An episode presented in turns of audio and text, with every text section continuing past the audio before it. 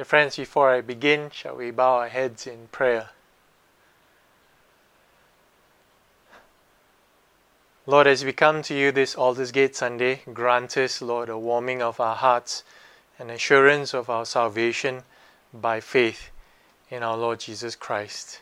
Teach us, Lord, your way, and through the power of your Holy Spirit, Lord, may the words of my mouth and the meditations of all our hearts, O Lord, be acceptable to you, our rock and our Redeemer. Amen. Is your house in order? And when I ask the question, what comes to your mind when you think of your house? I know most of us have been spending a lot of time in the house during this COVID 19 period, uh, more than we usually would. And uh, some of you may have spent this time uh, tidying up, uh, reorganizing, repairing, and working uh, in as well as on your house. Or, as I suggested in the last few weeks, uh, some of you may have been looking into your spiritual house and examining your heart or putting your family matters into order as God would have it. So I thought to ask the question uh, what would it take to establish a house that will last? I believe the answer would uh, depend on who is going to establish that house, what kind of house will it be, and how long do you expect it to last. So do keep these thoughts at the back of your mind as we go through the text. Today's passage sees a conversation between David, the prophet Nathan, and God, uh, who will speak about the establishment of a house that will last. So let's inquire of the Lord and discern His wisdom for us. Uh, let's read the scriptures of verses 1 to 3 again.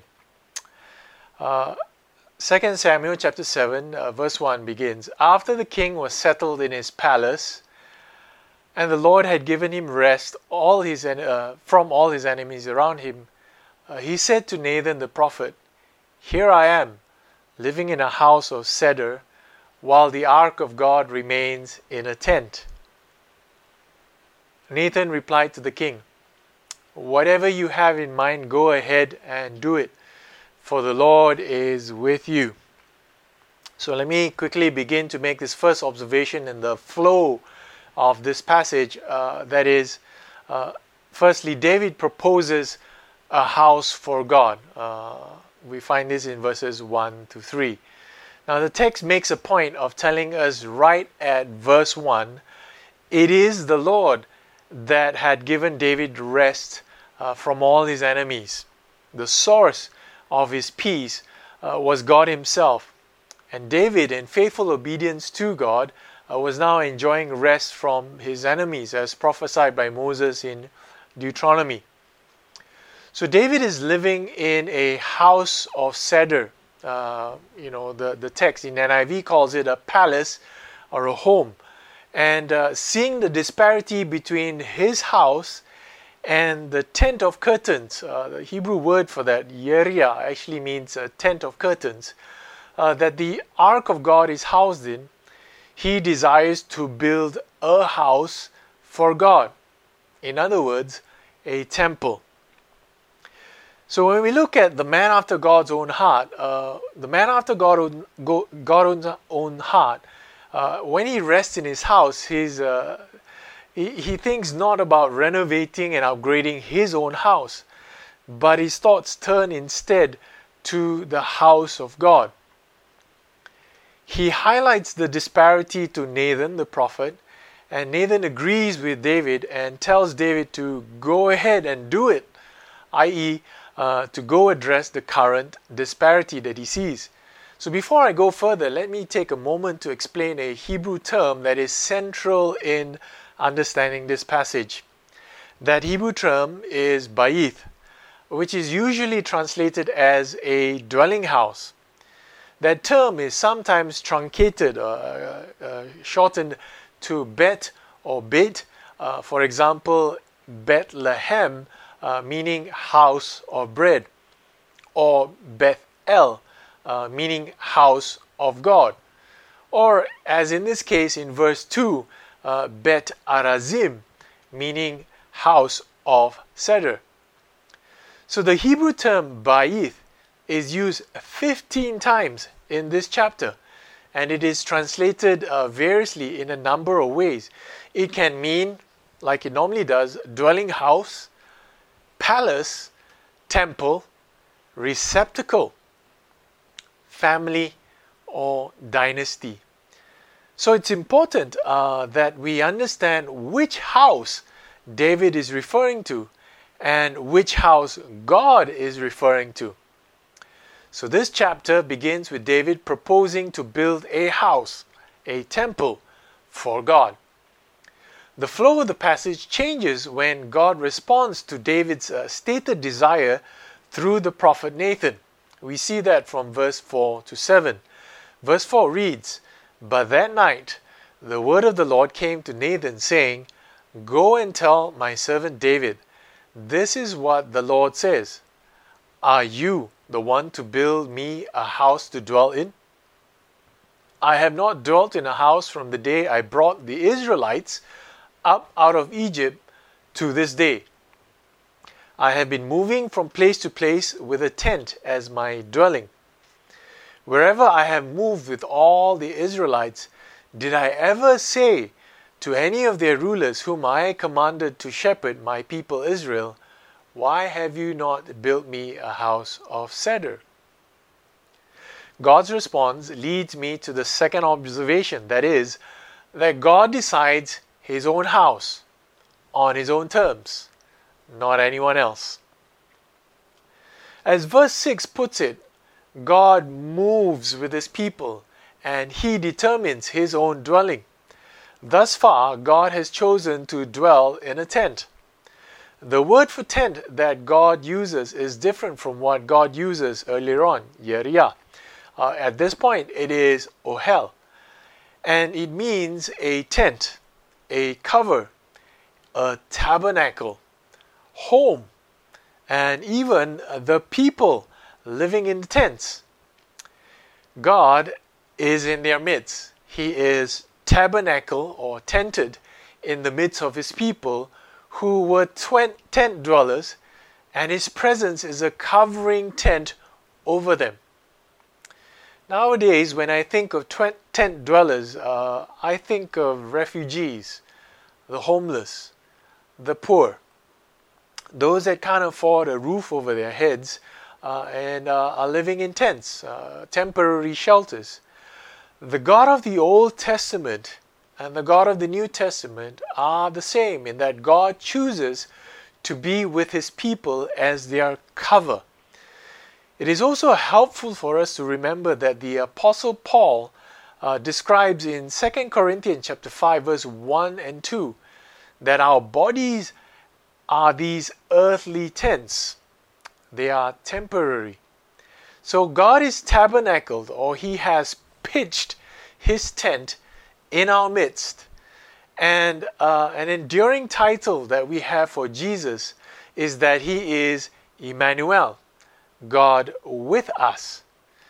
Much as we, like David, uh, would like to build a house for God and expect Him to stay there so that we can find Him when we want to keep, uh, when we want to, and uh, keep Him at bay outside in the temple, out of our affairs, uh, when we don't want Him meddling in our, uh, in our affairs. In a way, having a God in a temple uh, puts God under our control. But our God says that we cannot constrain him. He is not to be contained in an earthly building made on this earth. Uh, so we cannot constrain him, and he will choose to house where he chooses to. So don't be surprised if he chooses your house to establish himself in if you welcome him in, that is. Not only does God decide his own house or temple, he decides to establish David's house too. Uh, verse 11b to 13 states The Lord declares to you that the Lord himself will establish a house for you. When your days are over and you rest with your ancestors, I will raise up your offspring to succeed you, your own flesh and blood, and I will establish his kingdom. He is the one who will build a house for my name, and I will establish the throne of his kingdom forever. Now, this is a very important passage that speaks about the covenant, the Davidic covenant that God makes with David. It speaks about the house of God and it also speaks about the house of David. So, to answer the question of who will build the house, what house will he build? God uses a word play on the term bayith, house. And Yahweh is saying that he himself will establish David's house, meaning his family or dynasty.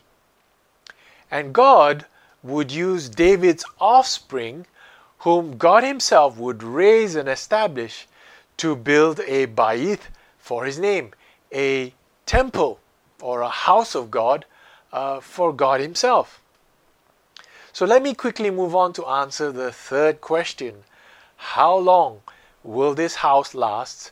Uh, and I'll answer it by making the third observation, which is that God builds an eternal house. Anything that God does tends to be for eternity.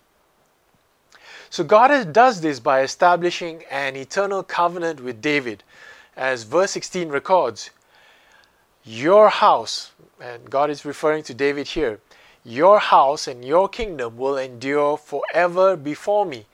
Your throne will be established forever. Now, how will the house of David and the house of God be established forever?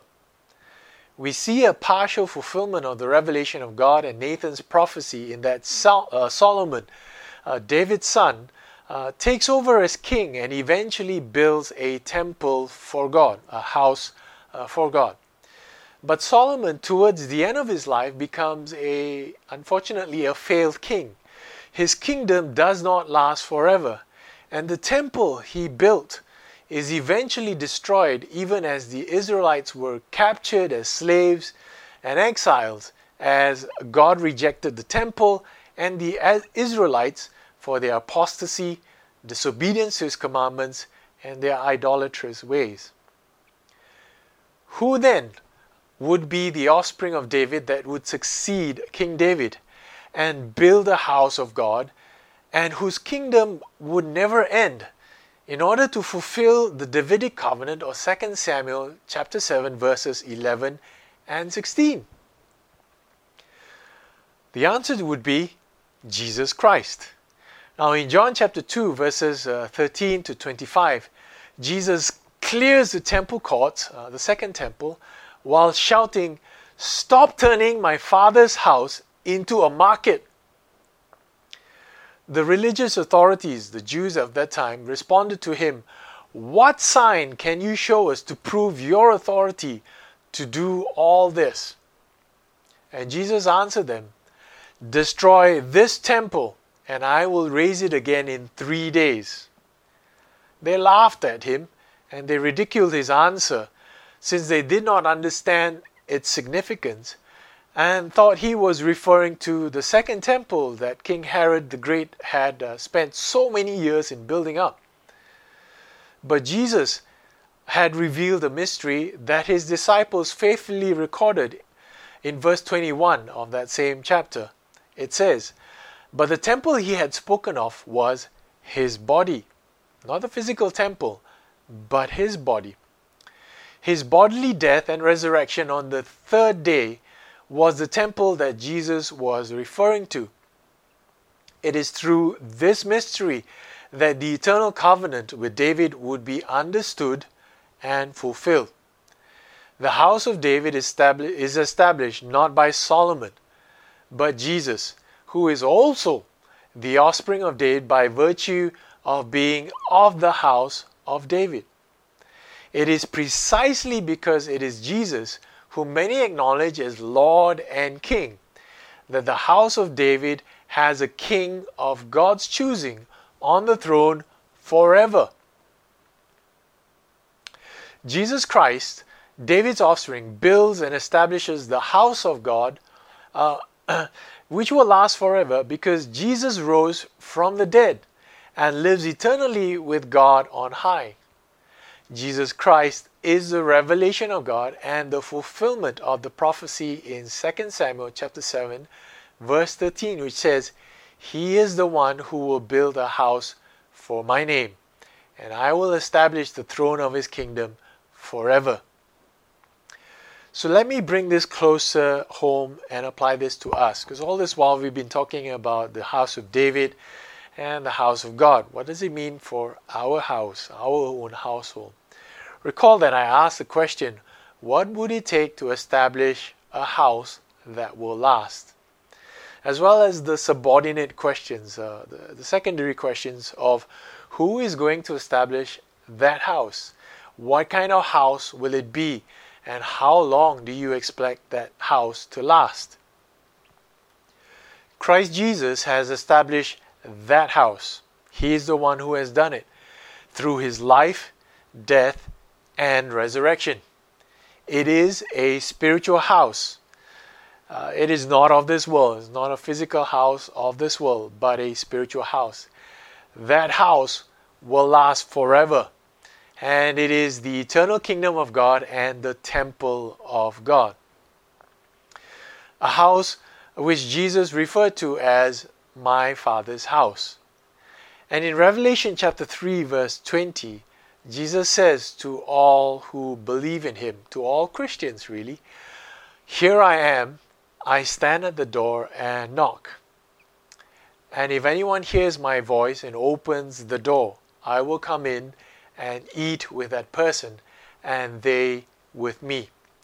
To the one who is victorious, I will give the right to sit with me on my throne, just as I was victorious and sat down with my Father on his throne. Whoever has ears to hear, let them hear what the Spirit says to the churches. That's you. That's me. We are the church. So, this invitation that Jesus gives is an invitation as He knocks on the doorway of our house. As simple as it may sound, all it takes to establish that house that will last is not a frenzy of tidying up, repair, renovation, or better management or discipline in organizing ourselves. But it is an allowing of Christ into your house, my house, and allowing Him to establish your house my house. When we allow Christ into our lives and into our homes, we become a temple of God. God is present in this container. At its most basic, you become a receptacle of God's presence upon which God places His name upon you and upon your house. That name, that seal, is His Spirit, the Spirit of God. And when that happens, you, both individually and corporately, we as a church, we become or we are God's holy temple. Jesus' apostles, uh, both Paul and Peter, affirm this. He said in 1 Corinthians chapter 3, verse 16 to 17, and Peter says this in 1 Peter chapter 2, verse 5. We are all uh, God's temple. And in God's temple, it will be God's Spirit working in you that will transform and renew you into Christ likeness. May your heart be warmed by the Spirit, the Holy Spirit of God, and may you be assured that you belong in the house of the Lord, a house eternal that will not end? Will you open your door to the Lord? Dear friends, if this is something that you desire to do and you want to respond to the Lord, will you take a moment uh, to respond in the prayer items or to just ask for somebody to pray for you and invite the Lord into your house that He would establish your house? Now, let me quickly go forward uh, by talk, talking about three applications what we need to know, what we need to be, and what we ought to do. I would like you to know that God inhabits His chosen house. Especially in this period in time when many of us are isolated and away from the church. I know many of you feel that the church is the house of God, but I would like you to think, in the light of what I've just taught today through the scriptures, that God inhabits His chosen house, and His house doesn't need to be this physical building that we call the church. His chosen house is the people that invite Him uh, into their homes, their house, their receptacle. So know that God inhabits His chosen house, He inhabits you, your home. God's temple isn't a building, but it is a person or His people. God's temple is wherever you are when you allow God's Holy Spirit to indwell you. Let me move on to what we need to be. We need to be a temple of God's eternal kingdom. A temple is where the living presence of God is working out His will, God's will, in you, through you, around you, in love and for His glory. Let me say that again. Being a temple of God, a temple of God's eternal kingdom, is to have the living presence of God working out His will in you, through you, around you, in love and for His glory. Finally, what do we need to do? Let me challenge you to think about living and acting as God's sacred vessels, His holy and radically righteous uh, vessel. Will you take time to fear God and obey His commands? To love Him and to love one another. It's as simple as loving God with all your heart, strength, mind, and soul, and loving your neighbor as you love yourself, and even more, to love God and to love each other as Christ showed us to.